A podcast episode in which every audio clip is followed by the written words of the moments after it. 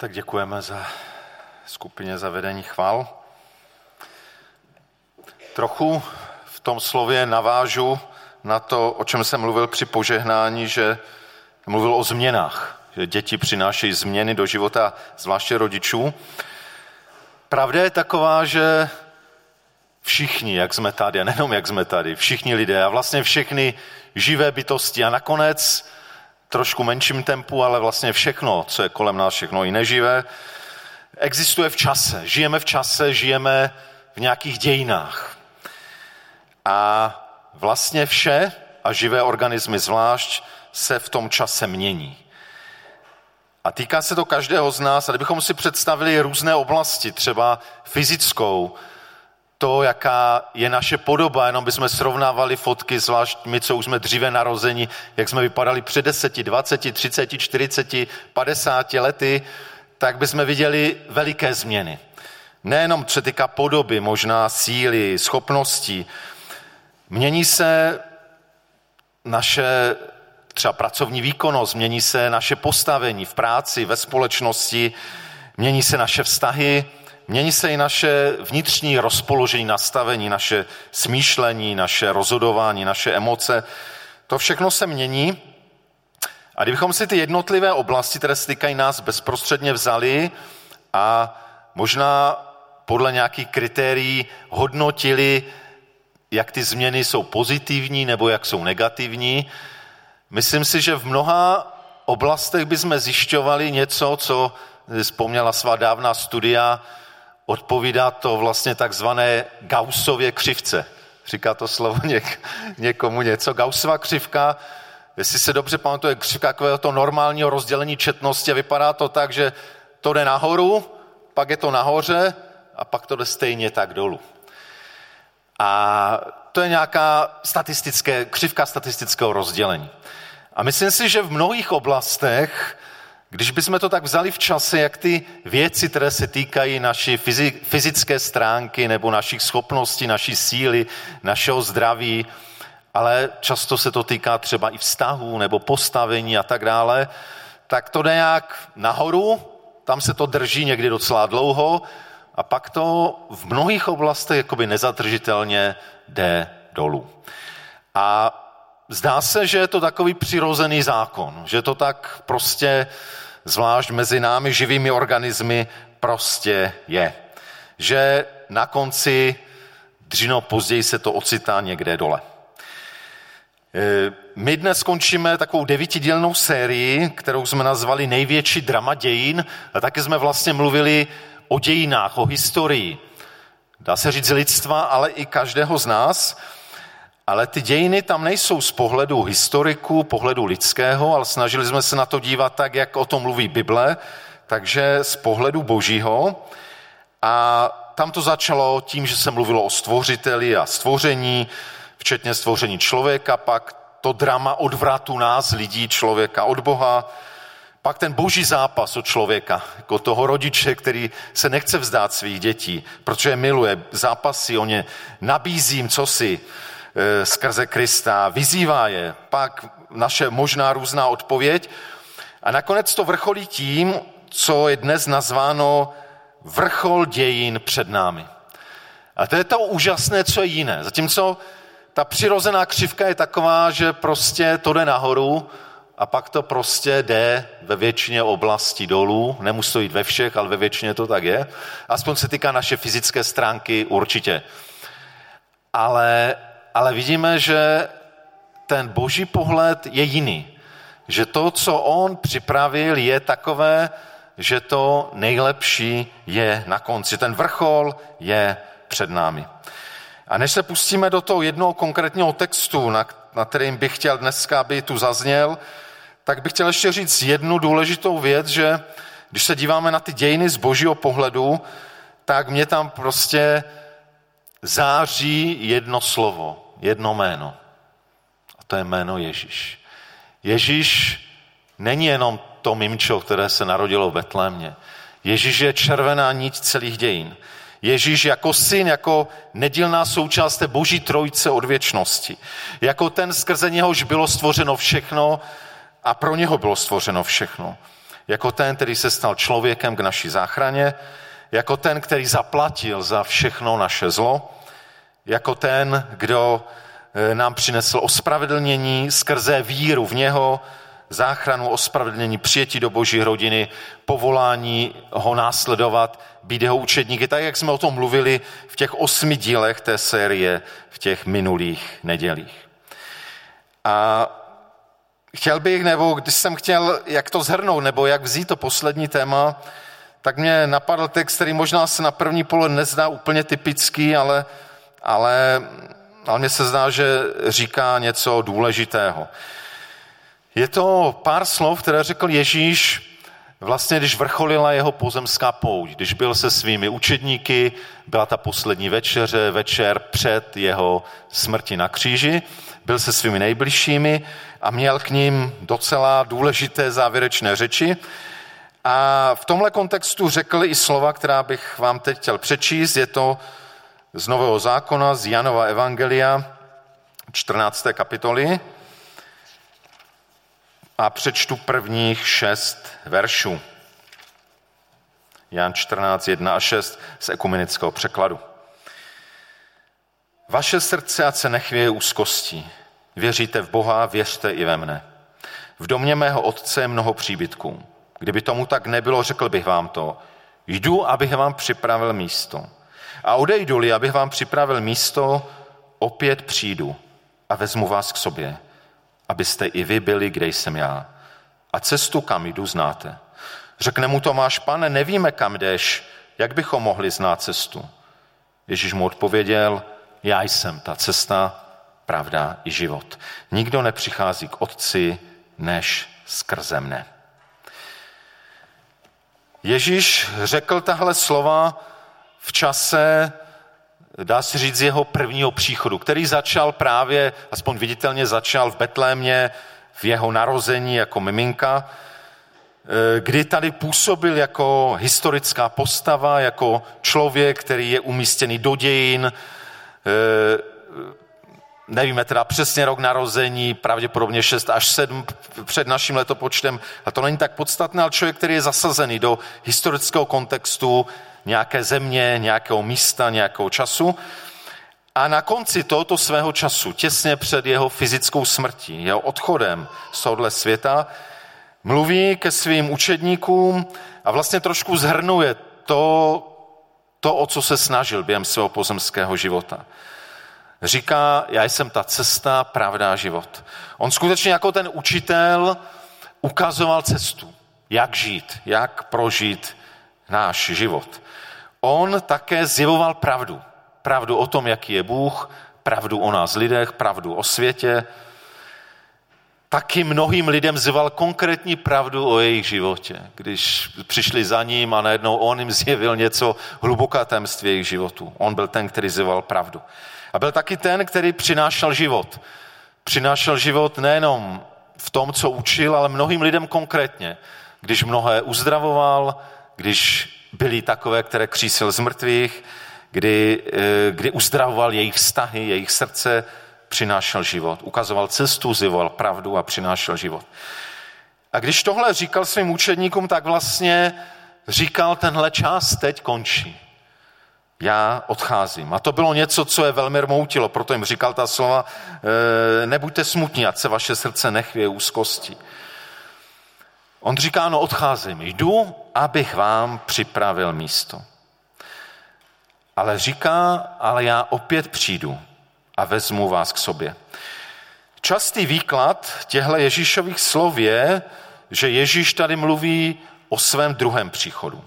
A mnoha místa už ve starém zákoně nacházíme takové předpovědi, ale zvlášť v novém zákoně, e, o Ježíšově druhém příchodu. A mnohé výklady říkají tady, Ježíš předpovídá svůj druhý příchod a, a asi to tak i je. Je to jiný příchod, než ten, který byl v Betlémě. Je to příchod jeho návrat na zemi a jako tom na mnohých místech Bible mluví, e, nemluví všechno. Před nějakou dobou se mluvili podrobně o těchto věcech a jsou mnohé věci, které zůstávají tajemstvím, věc jako e, toho velkého soužení a, a, a případného vytržení a, a tisíciletého království a tak dále. To není moc zřejmé. Jsou různé výklady, které se drží Bible, které to vidí trochu jinak, ale je pár věcí, které jsou zřejmé. Zřejmé, jak to Bible říká, že Ježíš opravdu jednou přijde. Že přijde osobně, jako on. Že přijde tělesně ve svém oslaveném lidském těle. Že přijde zřejmě, že už to nebude někdo, že ano, tam někde jsme slyšeli, že se objevil. Ne, jako blesk z nebe září, východ od západu. Všem to bude jasné. Všem, ať v něho věří nebo nevěří, všem to bude jasné. Ano, je tady. Přijde ne jako malé bezmocné miminko, ale přijde v moci a slávě. Bude to veliký den. Bude to den vzkříšení, kdy budou vzkříšení všichni. Ať něho věřili nebo nevěřili, ale kdy budou proměněni ti, kteří v něho věřili a v tu dobu budou živí na světě. Bude to pro mnohé den vítězství. Jsme k tomu kdysi, nebo slaví ještě nějaký den vítězství a bylo to důležité vítězství, ale tohle je ještě mnohem důležitější vítězství, kterým, které tehdy přijde. Den slávy, ale také den spravedlnosti, kdy každému bude odplaceno podle jeho skutku, jak říká písmo, a den soudu. To říká Bible zjevně na mnoha místech. Soudu, který povede k věčnému rozdělení. E, Ježíš říká, opět přijdu a vezmu vás, jdu e, vezmu vás k sobě, abyste i vy byli, kde jsem já. A pokud teda tenhle text mluví o druhém příchodu Ježíše a je to jeden pravděpodobný výklad, tak tady Ježíš to místo, kde, nás, eh, kde máme s ním být, je nebe, když nebe je dočasné, spíš bych to viděl jako nové nebe a nové zem, nová země jako konečné určení těch, kteří jsou s ním. A to je možná nejúžasnější pro mě, že to není jenom den vítězství slavy, je to den společenství. Den společenství s ním abyste i vy byli, kde jsem já. A tam se naplní to Ježíšovo slovo, já jsem cesta, pravda i život. Ježíš, Ježíš je tou cestou s velkým C v té konečné a nové fázi. A myslím si, že to konečné určení nebude nuda, že stále to bude objevování toho nekonečného a nezměřitelného Boha. Ježíš se tam zjeví jako pravda s velkým P v plnosti a jako život s velkým žet v překypující hojnosti. Ale mluvil jsem o věčném rozdělení. Ti, pro které to bude den společenství, budou Ježíše poznávat v plnosti jako cestu s velkým C, pravdu s velkým P, život s velkým žet, ale je tu i to věčné rozdělení, kdy ti, kteří nebudou s ním, budou naopak prožívat, nazval bych to bezcestí. Najednou zjistí, že jsou v bezcestí, že není kam jít, že není kam dojít. Budou mimo tu velkou pravdu. A budou možná v té lži, které uvěřili a najednou zjistí, že ta je opravdu lží. Ale už budou mimo pravdu a už, už nebude možné něco na tom změnit. A budou místo života mít věčnou smrt, ale zdá se, byť ne všichni křesťani to vnímají stejně, ale zdá se mi, že je dost míst v Bibli, které mluví o tom, že věčná smrt není prostě to, že zemřeme a už o ničem nevíme, ale že je to spíš to věčné živoření bez konce. A to, tohleto bezcestí, být mimo pravdu a být v trvalém živoření je to, co Bible nazývá peklem. A je to něco jiného, než je v mnohých českých pohádkách. Nicméně je ještě jiný výklad Jiný výklad toho, co znamená, že Ježíš říká, opět přijdu a vezmu vás k sobě a budete, abyste i vy byli, kde jsem já. Myslím si, že to je jeden možný výklad, pravděpodobný. A já mám dojem, jak často to v Biblii je, že oba výklady jsou správné, jo? ale že to není jediný, jediné, co chce Ježíš říct. Ten, to, že opět přijde a vezme nás k sobě, pravděpodobně taky znamená to, že Ježíš po své smrti vstane z mrtvých a po vzkříšení se k učedníkům vrátí. A že to tak je, stačí číst si toho Jana kousek dál a Ježíš tam říká, nezanechám vás osiřelé, přijdu k vám. Ještě malou chvíli se mě už neuzří. Vy však mě uzříte, poněvadž já jsem živ a také vy budete živi.